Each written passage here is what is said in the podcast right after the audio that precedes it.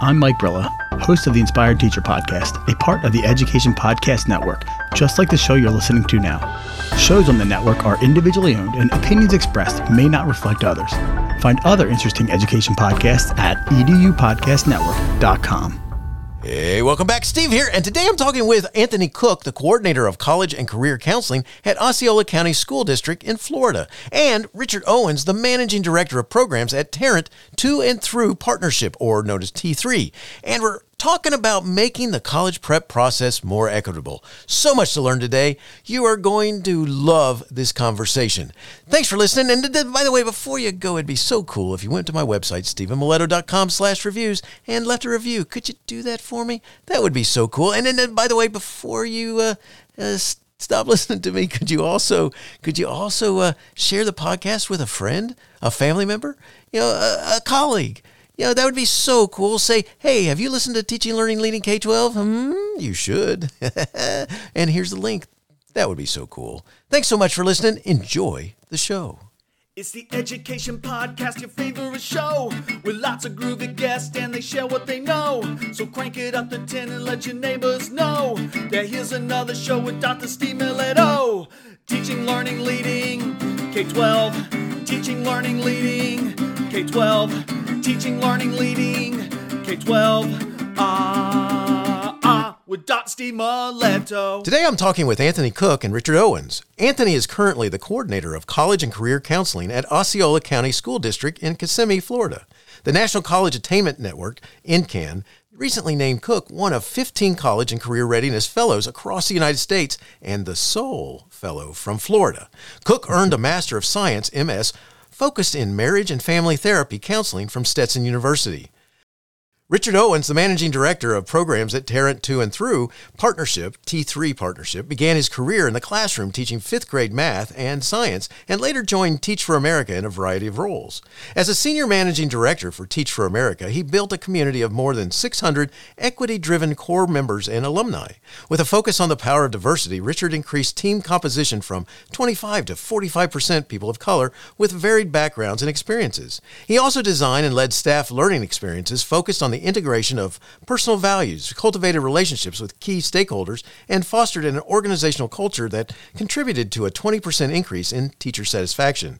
Most recently, Richard served as a district support consultant at the Holdsworth Center in this role, he supported two North Texas districts in assessing and revamping their district wide talent development systems and practices. Richard earned his bachelor's degree in political science from the University of Georgia. He is a graduate of the Cobb County School System also in uh, Marietta, Georgia, and uh, very cool here. We have a couple connections, which is nice. But uh, so I got I got connections with uh, Richard and with Anthony, which is really cool. So we got some good stuff going on here. We got the uh, so our focus is how can we make the college prep process equitable? With the average school counselor ratio in public high schools, 400 students to one counselor, it is difficult for school counselors to devote attention to each student and their needs.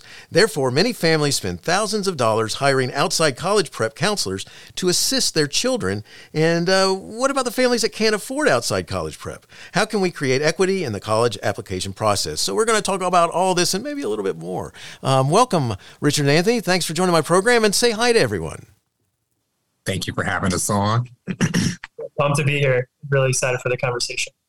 Well, I'm glad you both are here. And uh, before we get into our topic, uh, um, let's talk about you both. Um, so, Anthony, I can't let this slide by. I mean, in your bio, I read that you were the National College Attainment Network, NCAN, recently named um, you one of 15 college and career readiness fellows across the United States and the sole fellow from Florida.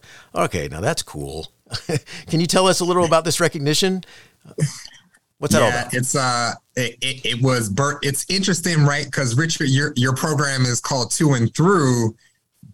NCAN has a To and Through program as well. This is like their next step um, above that. It's just uh, recognizing uh, college and career counselors, people that are working in the CCLR world that are uh, making an impact in their communities and such. Um, and the idea is to be able to hone in on their leadership skills, help them uh, really uh, identify a, an area where improvement needs to be made and build that out over the year. In addition to that, it's building capacity, teaching us how to be better leaders so that we can in turn take that back to our, our districts or our counties and, and spread that that capacity so that way other people can do the work that we're doing at the same level that we're doing that work at. Very cool. Very cool. The uh, and, and so uh, Richard, let's talk about you. Um, you know, you're a uh, in your bio. I read that you're the managing director of programs at Tarrant To and Through Partnership, the T3 partnership. Could you tell us about this? What do you do? Yeah, sure. So the Tarrant To and Through Partnership is named after Tarrant County, which is where Fort Worth is. We're the 13th. Uh, depends on the day and who you talk to. We're the 12th or 13th largest city in the country. Um, and the Tarrant To and Through Partnership, also known as colloquially as T3, we are an organization that really thinks about and wants to ensure that more Tarrant County students are attaining post-secondary credentials and are have the skill set that they need to thrive in today's workforce. So the way that we really approach that is building partnerships and making connections from school districts to institutions of higher ed to businesses, development, and corporations. And so in my role, uh, our organization has four distinct pillars. The first one is family engagement, um, where we're focused on building the understanding of middle school families, of high school pathways, high wage, high demand careers. We have our post secondary pathways work, which is very focused on 9 through 12 and getting students enrolled in a post secondary credential that is right for them. We have our college and career work, which is about persistence and completion. Um, and finally, we have our mentorship and workforce development, which is about getting students connected to, to mentors to build the networks and the skills that they need to ultimately be successful. Um, so we're a fairly new organization, been in existence about two and a half years, I think at this point, maybe a little longer. All blurs together. We started in the middle of the pandemic, um, and so it's been a really fun ride. Excited to be here. Very cool. Well, I'm glad to have you both here. Thanks for uh, talking with me, and uh, let's let's get into this now. So, uh, uh I got to tell you a story. I'm going to. I'm just a storyteller, man, and I got to go backwards in time here because uh, you know I'm gonna. When I was in high school, and yeah, there was electricity then, so I mean we're uh, we got to go back a ways, but at the same time, it feels just like yesterday, man. And I was at uh, this high school that had 2,400 kids, um, and only had 10 through 12 graders. All right, so ninth grade was at the junior high, and you know, in my graduating class, there were 578 kids. So if you think about that number alone for the one counselor who handled the seniors, I'll never forget him because I made appointments to go see him to talk about what I wanted to go to because eh, I was doing a unique sort of thing, trying to, to get into a, a military academy is what I was focused on. And uh, in, in the end, I, I didn't make the final cut. I made the, I made it, I got nominated and got so far in the process and, and didn't make any further. So I, had to have a backup plan, and I chose these these things called um, educational. Uh, they're called ECP programs, which is early commission programs, and I didn't even know they existed. But the point is, is that I kind of had to steer my own way because he was so busy with all those those kids doing whatever they did in in those years, and uh, you know that in itself was you know there was only one counselor per level, and so you know I can tell you that I really didn't know. I only knew my senior one because I made time and went to see him. All right, and when they manda- you know called you for a mandatory meeting, you know you didn't really know them and they didn't know you. And the only reason why I knew me was because I kept bugging him because in those days there's no internet and I was borrowing the giant books about colleges. All right, and it was one of those things. I'd I'd borrow them and he'd say, "Now make sure you bring it back after the weekend." I said, "No problem." You know, um, but the the point is is that. Uh, you know, I really had to make my own appointments, I had to do all that stuff. In the modern era, you know, I'm a former high school principal, and it can be just as bad as well as the counselors often have other jobs and duties to take care of, like testing. Sometimes they're the testing coordinator um, or facilitators or whatever. Um, so, what challenges does the size of the class cause the counselor when it comes to college and career discussions today? Who wants to go?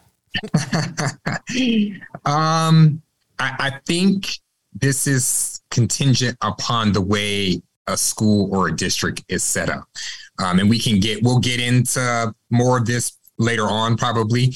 But for example, like in Osceola County, we have allocated funds to keep our student uh, uh, counselor ratio a little bit tighter than what most districts experience. Each of our high school has a designated college and career counselor to avoid the very thing that you experienced. That was also my experience as well, which is how I kind of stumbled into what I'm doing right now.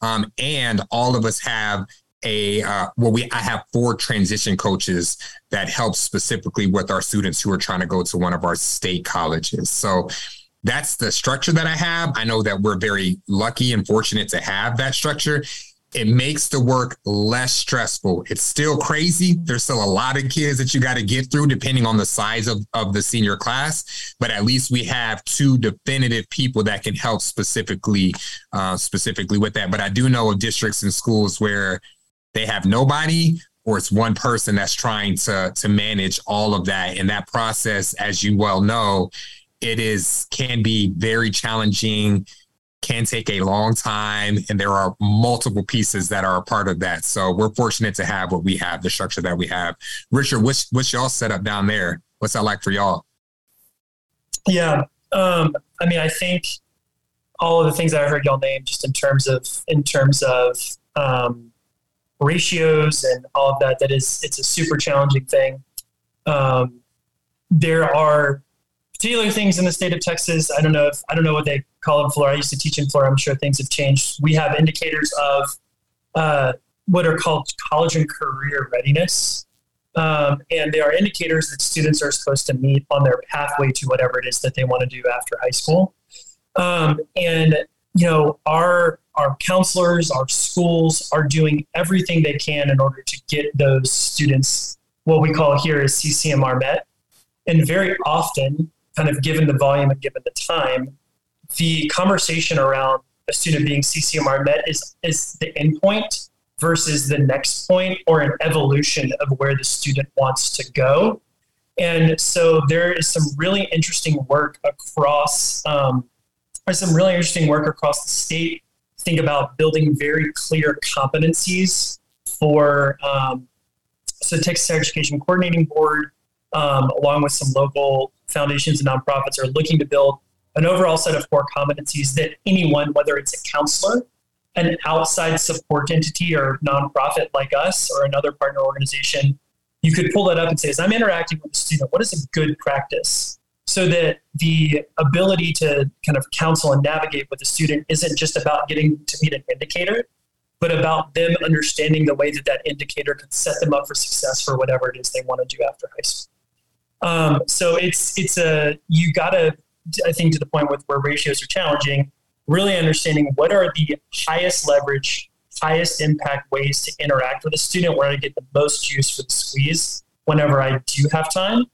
Um, and then I think the second thing, I don't know how y'all are doing this in, in Florida, but there's a lot of really good work that kind of along around the state level of all of the inflow of ESSER funds, uh, which is you know the federal stimulus dollars from coming out of COVID, is using a period of time over the course of the next couple years to try really new things and understand what sticks and what works. Um, whether that is technology to enable counseling, whether that's positions to enable counseling, or programs to enable counseling.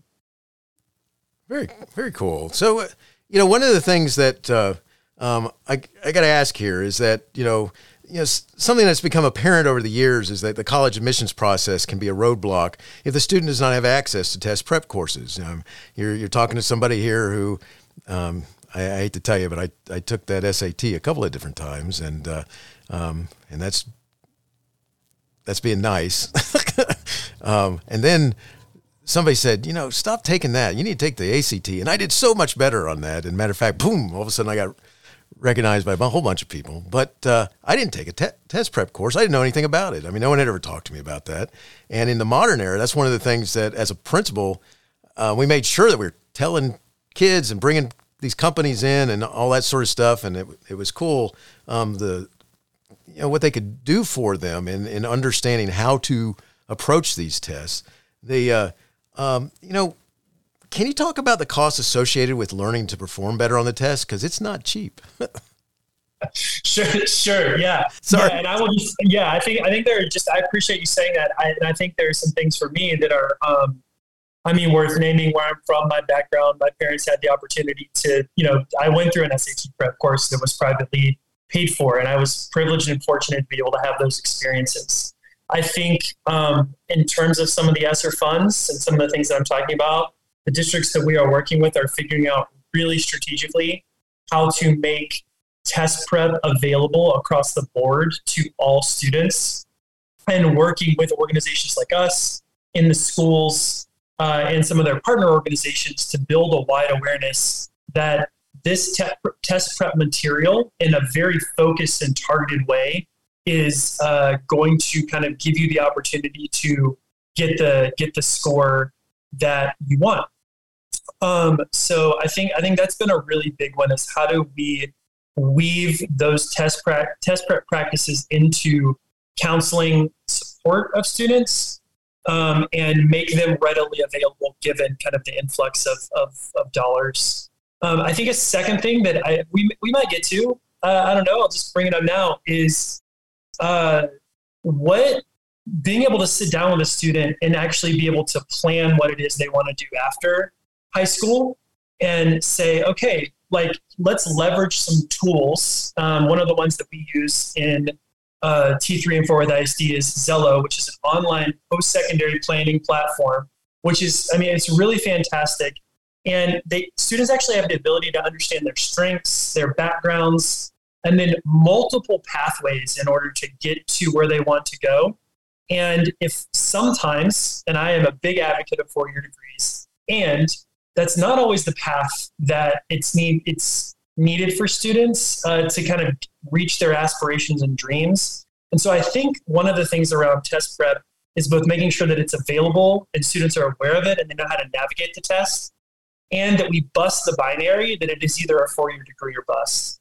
Um, and I think there are specific tools and counseling that we can use that we can use to do that.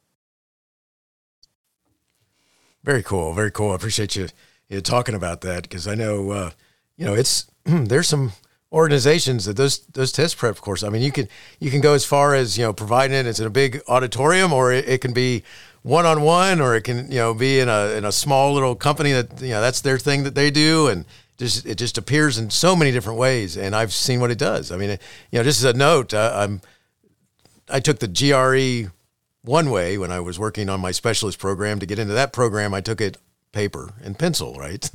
and when I was ready to get into my doctorate, it, there's only a like a two years difference right there. Well, that's when they ETS switched to the um, computer stuff, and um, and it was interesting because uh, you know my doctorate uh, people said you know we'd like to see you. You're good right now, but we'd like to see you increase this score a little bit here.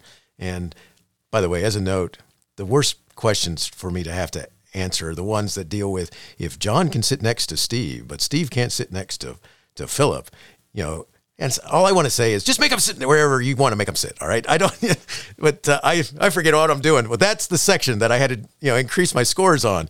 And I'm like, how do you go about doing that?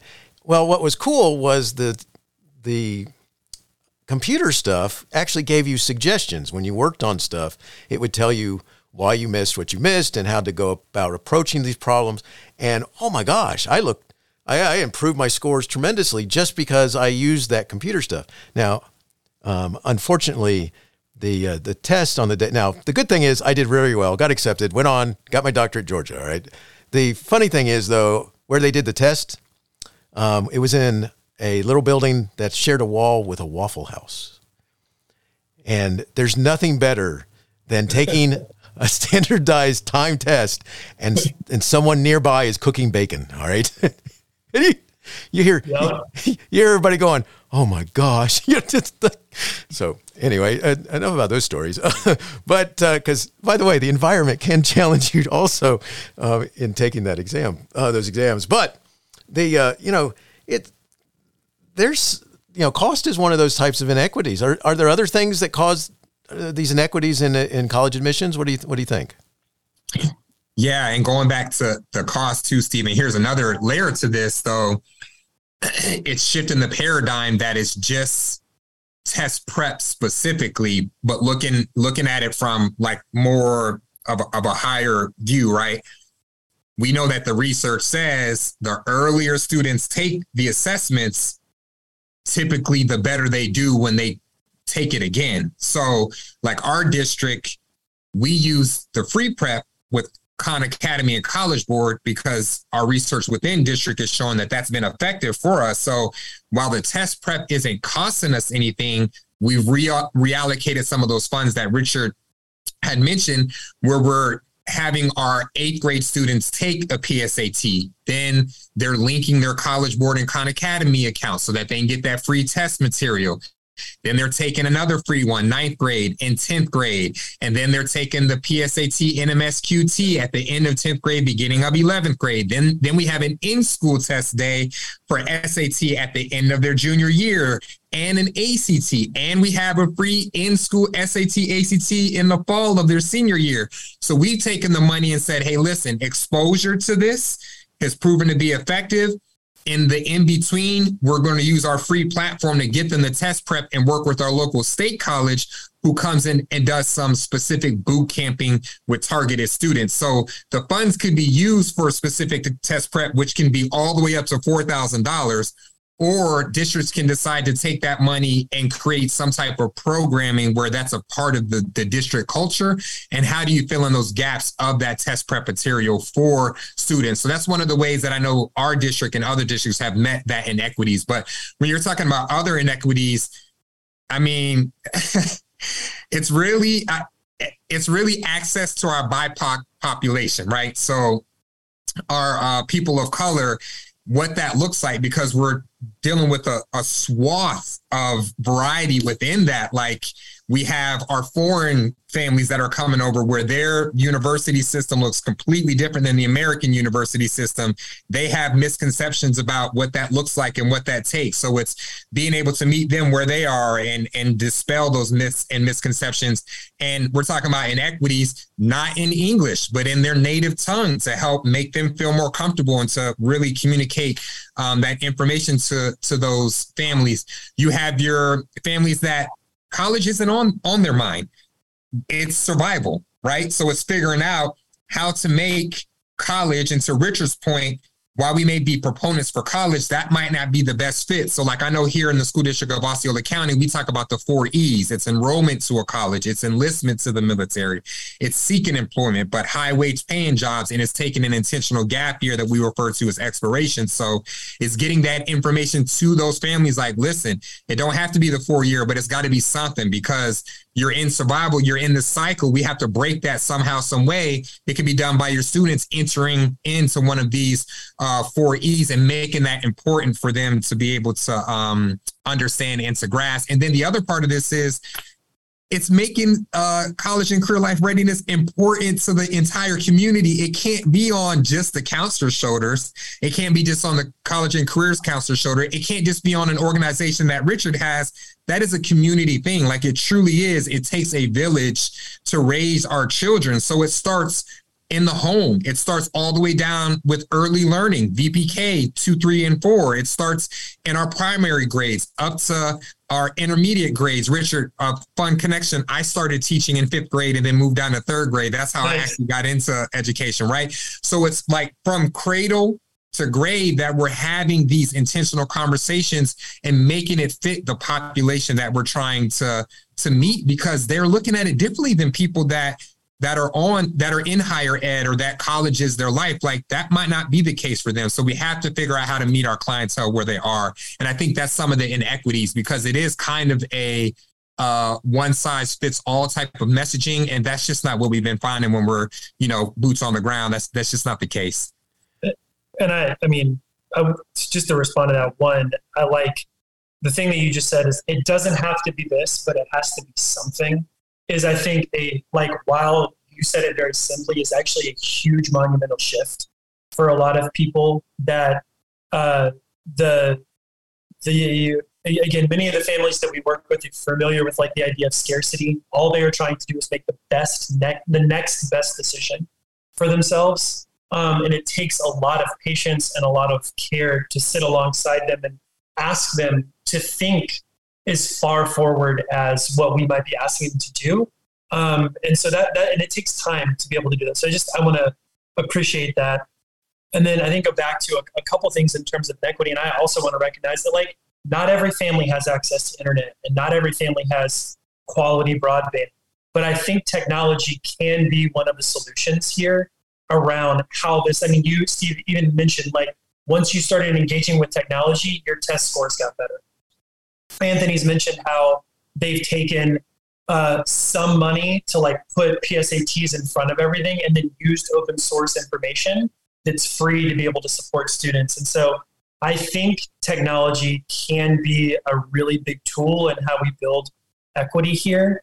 Um, and I think some in some of the processes, it's actually like really small things that make a big difference. So I want to tell just a quick story to help everybody understand how, if, if you haven't heard what what this could mean, is I was at a I was at a college fair at T3. We have data sharing agreements with our partner districts and the institutions of higher ed, and we're able to understand where students are at in the college admission and completions pro- or enrollment process and I was interacting with a student, and she wanted to go to community college. She said, "I've applied and I've completed my financial aid. Like it's it's good."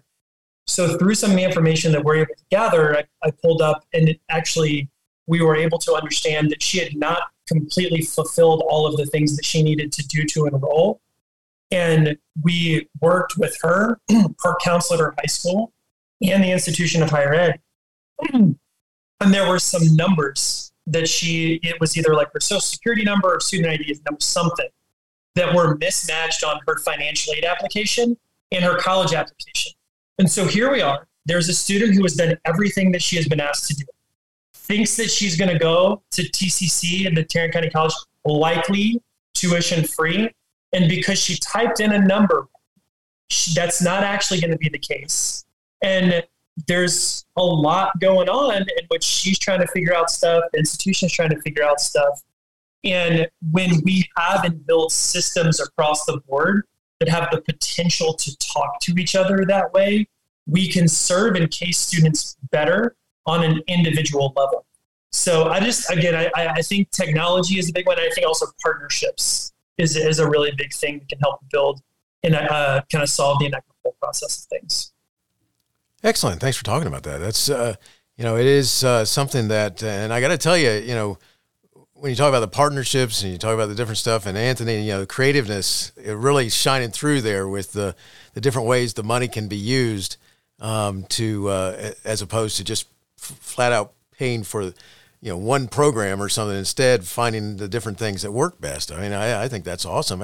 if you were gonna, if you guys were gonna uh, give advice uh, about how colleges could help you know overcome these inequities what, what would be something that you would say i mean what would be something that because we kind of talked about it but if you you said hey you guys we need you to you know osceola you're down there near central florida a little ways you know we got a, got a bunch of colleges around you what, what advice would you be what, what's something you'd, you'd say to them Rich is going to go first, but I'm going to say this because when I was reading this question, I was like, oh, this is easy. Make college free. that's the easiest, that's the easiest answer for me to get rid of all of the inequities. We'll just get kids in at least the first two years and then we'll go from there. So I'm gonna I'm gonna sit back. Rich is gonna sure, take sure. and then I'll tag back in. Thanks, Th- thanks for that. Appreciate it. Um, I, I, would say I, I don't actually necessarily disagree with you. Uh, so one of the things that our um, our college and career team and the kind of founding part of our organization has done, which we are very proud of and also very thankful for, is worked for students that we we work with um, to have access to two and four year institutions that are local, in which they can go tuition free based on their income level. So as you know, they have to they do have to complete financial aid, which is a big step for many of them. Um, and what we really hope is that that that commitment and that promise or that that partnership that we are building with them and the narrative that you can go to college tuition free it's not fully free college but tuition free builds the understanding and the clarity that college is financially feasible for me and that they begin to want to do some of the other things that can be harder in the smaller steps along the way. The institutions that we work with to do this, they are actually the ones that are providing the institutional aid as long as like after state and federal dollars. And we're very thankful for that. So Anthony, in some ways, we are working, we are we are working, and there are people slowly over time to, to build that narrative, and we're trying to do it in an in an equitable way. It's not. It is totally income based, based off of uh, you know again what they what they put or what is found on their financial aid. I think the second thing that that they can do is just like make the application, financial aid, and enrollment process way easier. So, so I don't know. Again, it's it's a fairly new concept. It's from the Education Advisory Board. There's this thing that's been piloted in Chicago called Greenlight Match, and it is literally where a student builds a profile and sends that, and then includes all of the things that they would need to, and sends that profile to a series of colleges on a consistent basis. And those colleges review and say, "We will let you in. Here's your financial aid package. Do you want to come?"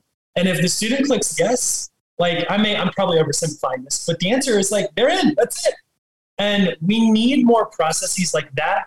One, because it's such a hard process to understand. And two, from an, an equitable standpoint, many of the students that are not going are either don't have the time or the money to do this less you know even more like the ability to have someone to help them navigate through it and so again, I think it's it's situations like that where we can and institutions themselves should streamline sort of the application financial process.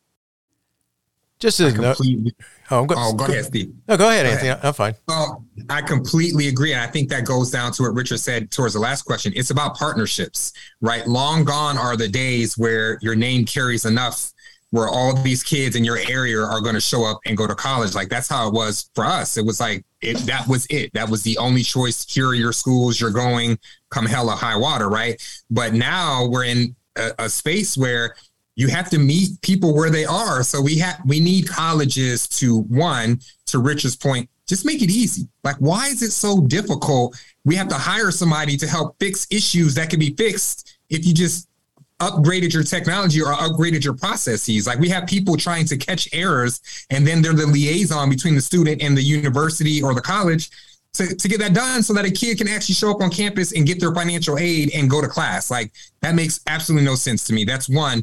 Two, we have these universities that are sitting there and not coming out to the community. Like we need them to t- take the dollars and put it back into the community or to uh, offer opportunities for kids to get on campus. Like to Richard said this earlier, many kids ain't never been on a campus before. They don't know what that's not even thinking of it. Like they don't even know. We had a student last year. It was his first time ever on a campus. It was our state college. When he got on that college, he was like, I can do this. Like this is this is for me. And that was all it took. That was a spark for him to be able to be like, okay, yeah, let's figure this out, whatever that looks like, right? So I think it, it I, I, echo what Richard said. It has to be easier, and we need universities to put their money where their mouth is. They gotta meet our community where they are. And Richard, you, you said this. I said this jokingly, but it has happened. So our county and our state college actually partnered up this past year they're doing they did a last dollar in initiative as well. Awesome. but they're paying the first two years for kids to go of our graduating class from last year. They can all go and they can get their aa they can pursue their as they can go into accelerated skills training. They did that. They put their money where their mouth is. Now will that happen moving forward? We're going to find out but yep. that increased our post-secondary matriculation rates exponentially. So we need more universities to start thinking strategically and creatively like that that's that's pretty cool. It's uh, and you know, it's just uh, you got me thinking about a whole bunch of stuff here because when you uh, um, think in terms of things like that, like I, I, can tell you one of the things that used to drive me nuts. I'd talk to kids and say, "So, uh, what you got plans? Uh, what you looking at doing after high school and stuff?" You're talking to them they're like a, a, a sophomore in high school and uh, freshmen still aren't. Some of them aren't thinking anything like that. But uh, yeah, you start talking to them about it and and asking them questions and um, well, it's funny when you come back to them then a little while later um, when they've actually started the process, and some of the kids will tell you, well, you know, if they required an essay, I skipped that one, you know. and I, you know, when you talk about making it easier or, or making it, you know, a little more you know, understandable about why you ask what you ask or something like this. I think because there's a there's a talent. To, I mean, there are people who you pay to help you understand how to answer essay questions And uh, I mean, because there's a way of doing that where you get people's attention as opposed to, you know, some people think I'm good at writing. I'll just write this thing. Well, yeah, did that do what you wanted it to? Probably not. So, you know, um, so this this is uh, this is a good conversation here. Which, so let's let's do the same thing and talk about um, school districts. How can school districts help? And what's that piece of advice you'd give to school districts about overcoming the inequities? That's easy. Put your money where your mouth is. Put your money where your mouth is. So here's here's been here's been my saying to my district leadership, and then when I start getting into schools, I told when I got hired, I told my superintendent, I said, listen, I'm letting you know I'm infiltrating every single department across the district, and CCLR conversations will be had. I'm just letting you know right now, I'm blowing everything up. So I, I've been saying to people like, listen, I can tell that you don't understand it the way that I do. So I'm, I'm going to speak your language. We believe reading is essential for life, right? Yes, that's that's a no brainer. I said, would we ever wait till 12th grade to teach students how to read? The obvious answer is no, right? We teach them as soon as they're in the womb, we're reading to them, right? So I say to them, but yet we're going to take one year and have intentional conversations around college and career life readiness with the student to prepare them for the latter two thirds of their life makes no sense to me. We have to treat it just like we would reading because that is an essential life skill when they leave our K 12 system. So we need to have those conversations as it relates to college and career life readiness. We need to have those conversations as it relates to emotional maturity, the same way that we would value having academic conversations and teaching that intentionally. So our district put their money where their mouth is. We have our Xello platform that's K 12. We have a designated college and career counselor at all of our high schools. Our counselor student ratios are second tier in ASCA's national model. So we're almost right where we need to be. Um, we have a scope and sequence that stretches from kindergarten through 12th grade. So all of our students are doing lessons and it's on our district strategic plan. So it's not going anywhere, right? Districts have to prioritize it the same way they will other things, or else it's going to fall on one or two people's shoulders, and there's no way you're going to change a culture or community by doing that. So I would not going to add a whole lot to that because yes, and I would just I would just highlight a couple more things around sort of money money where the mouth is. So um, I, I would say one districts can um, invest heavily in things like, if you're familiar with P-TECH programs, early college programs, career and technical education programs. And the reason that I say that is because those programs really serve dual purposes.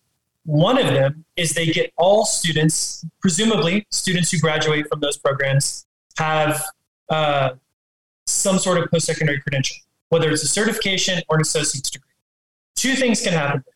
One, the students are either very highly employable whenever they get done, or two, they are leveraging it as a launching point into uh, college. So, a student who's graduated from an early college program that has an associate's degree, they might say, Yep, I want to go straight to work.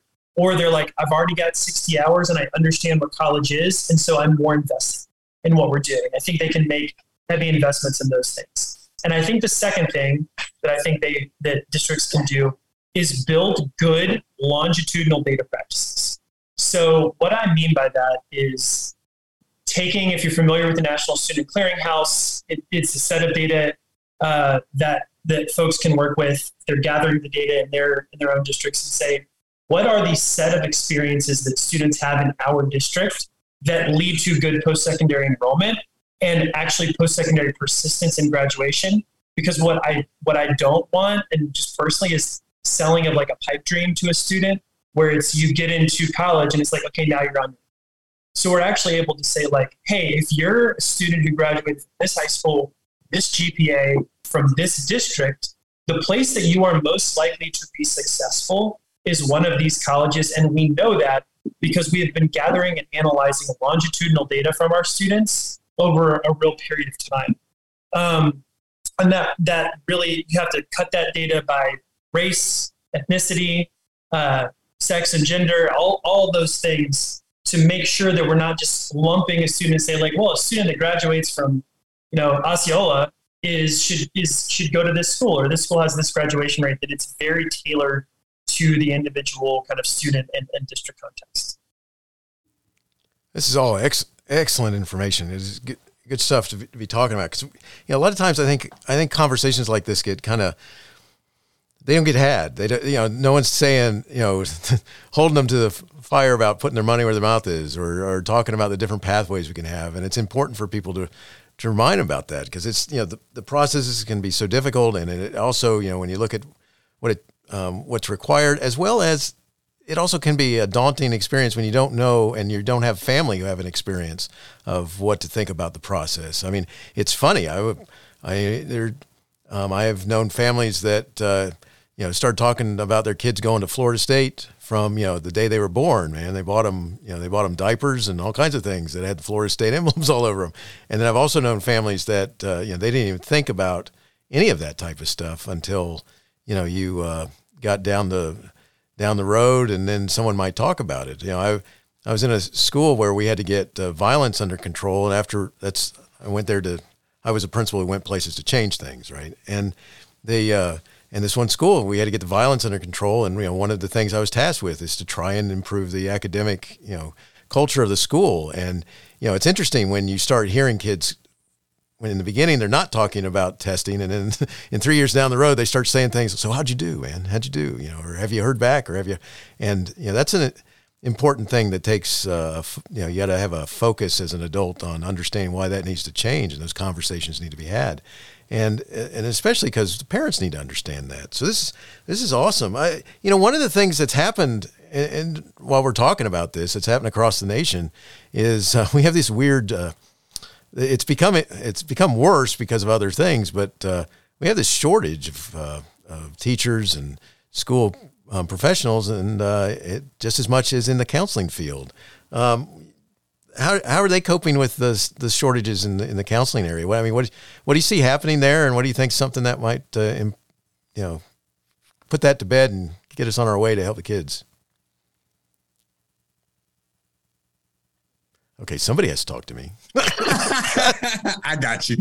Um, so there is a, a very real problem, right? We are all of us are, especially in education, are dealing with the grand resignation period, right? Like that's that's happening. That's a real thing. Um, and I think this is one of the results of the pandemic, and nobody planned for it. there's no way that anybody was really prepared to do that. Now, the writing was on the wall. There are things that could have been addressed, but as it has been, we are a profession that is typically undervalued and we're paid and treated as such, right? So now you've got this uproar of people that are like, I'm not taking that no more. So I don't know how we fix that outside of maybe Richard and I running for some official government position and reallocating money to make sure that our educators are squared away. But I do think long term, I think this goes back to what I keep saying. Universities to put their they need to put their money where their mouth is. They have school counseling uh, programs. They have educational programs. I think that there's something to be said about creating a natural pipeline between districts and their local universities that funnel them right back into the district. We have a program like that called the Future Teachers Academy, where students will go through our state college they direct connect to our university, and then they are guaranteed a job right in our district where they can give back to the community, have that job secured. We just graduated our first class. We started the program four years ago. We have nine people, uh, nine teachers that are out of that program that are now back in our classrooms, right? We have a um, we have a, a, principal, I believe he won principal of the year in my neighboring district, Polk County. He's been doing the same thing, not just teaching. Uh, this was for elementary, our program, but he's been doing it for their elective programs, their CTE programs, other higher uh, uh, secondary programs, where he's targeting them as high schoolers. And he's saying, listen, you got a skill for this. We want to invest in this you go get your program. We're going to help pay. You go get your degree. We'll help pay for that, and I'm gonna offer you a job once you finish that that degree and come back. So I think long term we need to be more strategic about that. In the interim, it's tough, Stephen. I mean, I know that we've done some uh, fairs outside of the state. We've done fairs uh, where we're reaching outside of the country to bring people in. I know Florida's done this initiative where they're allowing vet vet military vets to come in um, and teach certain subjects and things like that. So there's some creative things going on, but I think that's a band-aid for our larger issue and that's putting the emphasis and the value back onto education and treating our educators as such i got you there. That's uh, you know that's one of the things when you when you over 40 50 years you badmouth something and you one and then you all, all of a sudden one day go where'd everybody go? You know it's like well that doesn't help. And then on top of that you have something brand new that we not dealt with which you know just and then on top of that you know besides the the uh, virus then the next thing you know is you have uh, people saying nah i'm going to try and sell on youtube man you know or something like this. And it's like wow okay um what are we going to do now? And uh, well, good, it's it's it's a conversation that has to be continued to be had because you're right. You got to, um, uh, you know, just the the way the the role that we play because it's such a. I mean, we're literally the the stuff that we what you're doing working with kids is helping them achieve their dreams, whatever those dreams are, and and uh, you need to have those people that are working with them and thinking about because some people, you know, some kids they don't have they've not really voiced anything or they they might have it, but they've just not had anybody help them or you know pull it out of them and say, "Come on, talk. Let's talk about what you're thinking about." And you know, those those are important roles, and so we need people doing that. Stephen, we're we're saving lives, and I'm saying this because you're. This is a podcast, and there's people out there that are listening to this, right? So when I got that fellowship award, I'm only on social media for my job. I'm not. I have no personal platforms whatsoever. So I've been in my district. I've taught in this district for two decades now. So I got kids that are off doing stuff. I don't I don't know what they're doing. I don't know where they're at, but my district shared that acceptance to the fellowship program and they're coming out in droves. I, I like I ignored it. I just don't I don't do well with that. I was like, I don't believe they put this out. But at the end of the day, I was like, let me check. When I went back and checked between the shares and what my district put out, there was over 300 comments, people that I, I have taught in, in in my community, right? Nice. I had several instant messages. And there was one in particular, was a kid that reached out to me. He's like, Cook, man, I've been trying to track you down for 10 years now. He said, I was in the worst place I ever been. And he said, you was the only educator that was a light in that dark place. And he said, you were on me. He said, you weren't easy on me. He said, you was giving me the business, but you were having real conversations with me. He said, and here I am 10 years removed. And he was like, I'm married. I'm in the profession that I thought I was going to be in. And he was like, had it not been for you speaking into my life at that time, I don't know if I would be here today. And I'm not saying that like, oh, look at Cook. I'm saying that because we're educators on this podcast, right? And I know that educators have stories like that that they can share over and over and over. So if we're literally saving lives and pouring into lives, why would you not appreciate the profession as such? I don't know. That's, that's just my two cents for anybody out there listening. That's what we do on a regular basis. That's a good question right there. And that's a good thing for people to be pondering. So I love it. Love it. Uh, you know, um, this is so powerful. Anyway, uh, so uh, good stuff. Good, powerful stuff. I so I got to. We we've left one piece of the puzzle out here. We we got to mention parents. I mean, what can parents without the means to hire outside professional help to assist their children with college prep do to increase their child's chances of getting into their dream college? Yeah, so that that is I think funny of me. Um, this is where I I think personally it is you're you're asking what they can do, um, and I I think it is incumbent upon uh, people and organizations like me and mine, and and Anthony as well, to deeply understand the reality of many of the students that we are talking about, their families, and flip that question to what are the institutions, organizations, and systems responsible for doing to support families who don't have time, capacity, or ability to do it for themselves. And so I don't want to say that it's fundamentally the, the, the, the parent can't take action and that the parent can't support. But we did a parent focus group on the south side of Fort Worth uh, last year.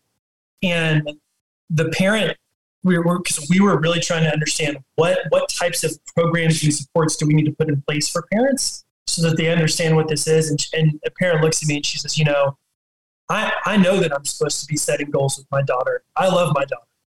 I don't know how to set goals with her. Uh, I know that there is something that I'm supposed to be doing. I don't know what it is.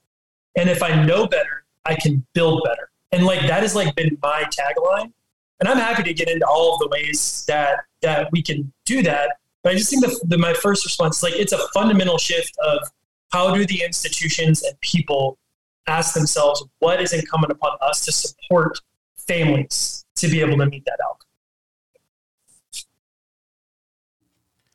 That's I appreciate it. That's powerful. Did Anthony, were you going to say something? Gonna... I like that. I'm, I'm, I'm writing down stuff right here. So just know, Richard, and when I do these presentation stuff, I'm shouting you out right there. Yeah. You, so when, when when you run for political office, I'll come be your chief of staff or campaign manager and, and like help you understand what those things mean. You could be the person that says that we get elected. Nice, nice. That's so good. That's so good. There there are to your question, there are resources though, Stephen. Like um it's it's interesting because like you talked about your experience with uh, trying to figure out what you wanted to do after high school, it was the same for me. And nobody in my family had been to high school. In fact, I actually come from a family where, based on what was going on in my family, I shouldn't be here right now. The statistics for me are over 90% that I should be in prison, but somehow I skirted that whole thing, right? So to me, there is some, wow, yes, their organizations have to do better there is this part where there's some responsibility on the parent and the student. So there are resources available, right? Like NCAN, I'm a part of their organization, which is our National College Attainment Network. Well, Florida, I can only speak to Florida. We have like the highest percentage of local college uh, access networks in, in a state. So that means that there's resources that are free within our districts to help families figure out what that looks like. Just in, in my local college access net, network, Uplift Ed, we do webinars. Um, my partnership with Broward, who's one of my partner um, districts, we do a virtual session every Wednesday night, 6 to 7 p.m. That's open to the entire nation. Anybody can jump on. We've had people in Hawaii jump on. We've had people over in uh, India uh, uh jump on last year just, just to hear what we're presenting on. And we're presenting on all of these topics, right? I'm on social media, shameless plug. I'm there for that very thing because I my thing has always been I don't want you to be able to say I didn't know. I'm here to say that you did know and now you were able to make an informed decision. They can follow me on Instagram at Friendly Neighborhood CCC. I'm there to answer questions. I get DMs all the time. I don't know how to do this. I don't know how to do that. If we have the resource available, I'll I'll I'll divert them to that resource. But if it's one-on-one assistance, I provide that. We have organizations in our state, Path to College, uh, Florida Virtual Campus. We're in a series right now doing College 101. In fact, once I jump off of this tonight, I have our College 101 series that I'm moderating. We just did How do I figure out what I want to do after high school? Tonight, we're doing How do I make my application stand out over others? Next week, we're doing the financial AP. So there's resources that are out there that I think if families actually looked, free resources on college and career preparedness, life readiness, on how do I get to college. They'll find it that are there. College Board has Big Future. That's free. You can do some inventories, you can search colleges. It's not as good as one on one, but there are resources to get you going that might get you to a person that can get you to the right person. So we need both. We need organizations to step up and we need some ownership in it. It's not that they're not owning it, but to Richard's point, if they don't know, then they can't do or build better, rights. But they have to have that curiosity because that curiosity and the resources, when they meet, that's where the magic happens. I, I love that the curiosity and the resources, and I think, uh, and, and the one thing that I would maybe add add to that is um, the curiosity, the resources, and some level of a relationship with someone who can help process all of those things.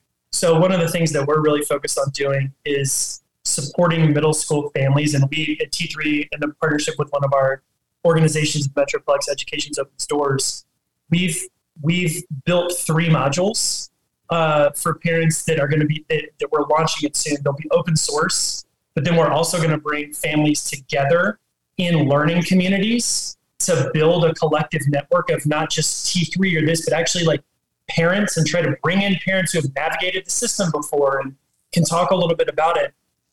And those three modules for middle school families are high wage, high demand careers. What are they in, in Texas? Why do they matter? What does that mean? What are your high school options that can support you in getting to those high wage, high demand careers? Um, and then lastly, like simple information like transitioning to high school. Like, do you know who the CCMR coach is at the high school that your kid is going to? Do you know the freshman counselor? Do you know what an endorsement is? And and just giving them the time and space to look at those things and then also the relationship to be able to ask and get connected um, is is another another thing that, that, that we're doing and really excited about and test out and see how it works. Gentlemen, this is so cool. This uh, there's so much awesome information that you guys have been uh, putting out there and sharing and, and talking about to help uh, help uh, people with that next path and overcome the the the things that are just standing there blocking their, their path and uh, or that they may not even be aware of um, how how they can overcome the different hurdles and so forth. And uh, um, I greatly appreciate this, this conversation today. Uh, before we go, uh, we got a couple questions I, I want to ask you about uh, Richard and Anthony. Before we close, if someone to learn more, where would you send them?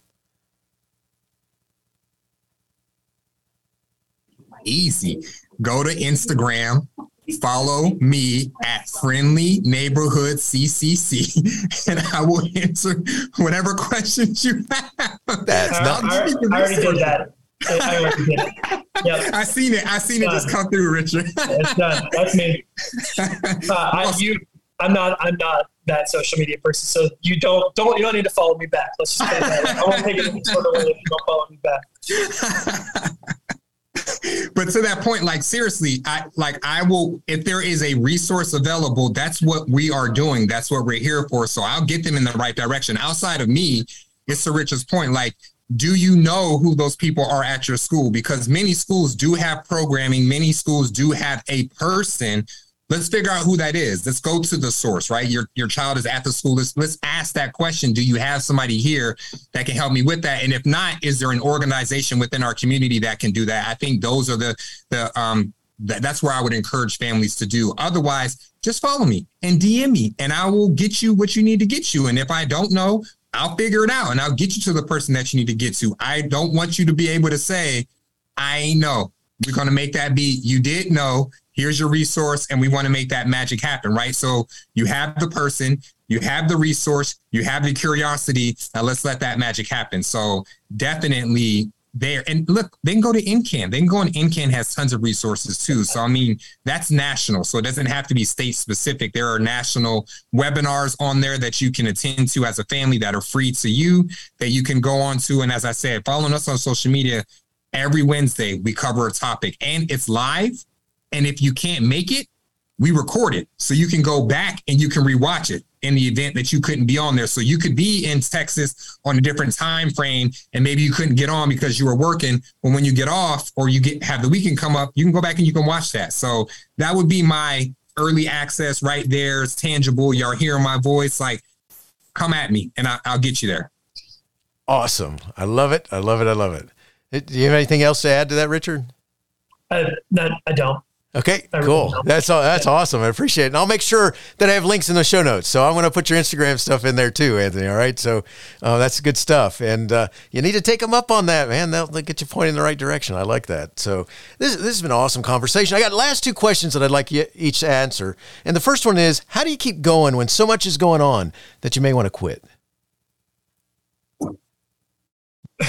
yeah. I mean, I, I have, I mean, I have two you know take take this for what you will. Um, I think just uh, professionally, um, I started my career like I mentioned on the on the north side of Jacksonville, Florida, taught fifth grade math and science. Uh, I don't. The school was ninety nine percent students from low income background, ninety nine percent African American. Uh, I don't share those identity markers with uh, the students that I was teaching, and as a first year teacher, was really really struggling to build a relationship with my students. I played basketball. I loved basketball. I needed an outlet. For some reason, I started. Uh, I thought it'd be a good idea to like start a basketball team at this like fifth grade school. Went to the local Y. They only had opportunities to play. They only had spots left against seventh and eighth graders. We lost every game except the last two. It was really awesome. That being said, uh, uh, one of the students that was in my class made the team. His name's Julius. And someone told me that like you should start every class with like, what did you do yesterday and what was fun? And for like three days, Julius would say, uh, well, yesterday at practice, coach did this or coach did that. And I walked over and I was like, Julius, you know that coach and me are the same person. And he said, Oh no, you're not the same person. You're a completely different person. He's like, in here, you're something you're not. You're scared. You're not nice to us. He's like, but on the basketball court, you're confident. I don't know if he used these exact words. You know, like you're confident. You have fun. You're willing to listen, and you give us correction and support in the ways that we need it. And so, anytime that I'm having like a real hard moment, I, I think about the like the really like the kindness that a 10 year old gave me in a, in a through a moment of honesty. Um, and and actually like that was a moment that allowed me to start being myself um, in, a, in a space that was actually very uncomfortable for me. Um, so i just deeply believe in the power of children and students um, and what they're capable of doing. And i just i, I and again to the point anthony i could name lots of moments where that's happened um, but but that's that's one where someone in a in a place where I, I, I felt originally that I was supposed to be the person dictating what was going on. I had a ten year old completely shift my orientation and view, and and was just so appreciative of it. Very cool. Thank you, uh, Anthony. How about you? Yeah, for me, it's uh, it's purpose. It's it's knowing knowing my giftedness and what my purpose is, um, and being able to stand in the gap for students who would not otherwise have somebody there to do that. Um, and I've been spoiled, man. Like I, my, my team from my, my four coaches down to my college and career counselors, we have such a, a culture. They get it. Um, and we bounce ideas off of each other. We support one another. It really is like a like a family. Um, and I, I, work within a district that gets it. They put their money where their mouth is. So my thing is, I don't need a lot. I don't need. A, I don't do praise. I don't do recognition. I just need to be able to do the work. So the fact that I know my purpose, I know my giftedness, and I'm in an environment where I can exercise that, and it meets the needs of my community, and they're able to benefit from that. That at the end of the day, when I when I'm dead tired and I'm ready to like throw up that tea, you know, that keeps me going. It's like, okay, my my community gets it, my district gets it, my team gets it. I'm I'm in a space where I can do what I I think I'm supposed to be doing and I'm making an impact. That's what matters to me. So let's get at it. Whatever we got to do, let's let's grind it out. Excellent. Thank you both. That's so cool. Love the advice. Love the thoughts. Uh, last question to both of you. Do you have a teacher in your past who made a difference in your life? If so, who was it and what would you say if given the chance to say thank you? I have several because I was a problem child. Uh, several that saved me along the way. Uh, Miss Waddell, she was my sixth grade social studies teacher. She actually still teaches within, within this district. She taught my, I have three kids. She taught two of my kids at their middle school. So I get to see her, or I got to see her on a regular basis. Miss Tompkins was my eighth grade uh, English teacher. And Miss Annette Campbell was the dean at my high school who did not expel me and told me that I needed to get my junk together. Otherwise, I was out of high school and I never got in trouble after that. I graduated in the top 10% of my class. I made the Hall of Fame in my high school. Had I not had those three women in my my K 12 experience, I don't know if I would have made it this far. So they know how I feel about them, except for Miss Campbell. I haven't been able to, to catch up with her, but I, I think I thank them. It's one of those things, kind of like for me, the kid reaching out for me, like, Cook, it's been 10 years. I've been trying to track you down. If had it not been for you, I wouldn't be here. It's the same sentiment to those educators. So here I am doing the same thing back for my community. So thank them. That's awesome. That's awesome. Richard? Yeah. Uh, so my high school physics teacher, Dr. Solo, uh, which is a great name for a physics teacher. Um, so uh, my my up until I was about 16, the, the reason to go to school was to get good grades. The reason to go to school was to achieve. The reason to go to school was to uh, do things the way that they were supposed to be done. Uh, very rarely was the reason that you went to school in my family to learn. Um, and Dr. Solo basically developed physics in a way that was fully integrated. So every single unit had a project that had something to do with a social issue. Um, you had to write an essay and you had to do multiple types of research in math. And then not only that, you had to get up every minute and present it in front of a, a group of your peers. And it was the first time I think I was sitting down and, and understanding that the way that the world works isn't in silos or uh, absolutes. It's it's fluid, and and Dr. Solo made learning and school fluid for me. And from that moment on, I never really questioned why I was learning something else or why I needed to do something else. Because even though I didn't necessarily know how it was going to be fluid or integrated in the future, he had proved to me that it was. Um, and also like a real a real life shifting moment for me because the, my motivation for getting up and going to school shifted and changed after having him as a teacher. Excellent. Thank you so much. th- thank you so much. Uh, this has been incredible talking to both of you, Richard Anthony. I, it was awesome talking with you today. I, I, can't thank you enough for talking about trying to address the inequities with the college admissions process and how to how to kind of put your money where your mouth is, right? and uh, you know this this has been cool because this is uh, you know I'm looking forward to sharing this out there and getting a lot of people uh, following you on uh, Instagram, Anthony, and uh, t- checking you guys out. So good stuff. I appreciate it. I wishing you the best in all you guys do. Thank you for facilitating the conversation, Steve. It was awesome. Same here. Thank you so much. Hey, you have been listening to Teaching, Learning, Leading K 12, a podcast to help you help kids achieve their dreams. Teaching, Learning, Leading K 12 is a member of the Education Podcast Network.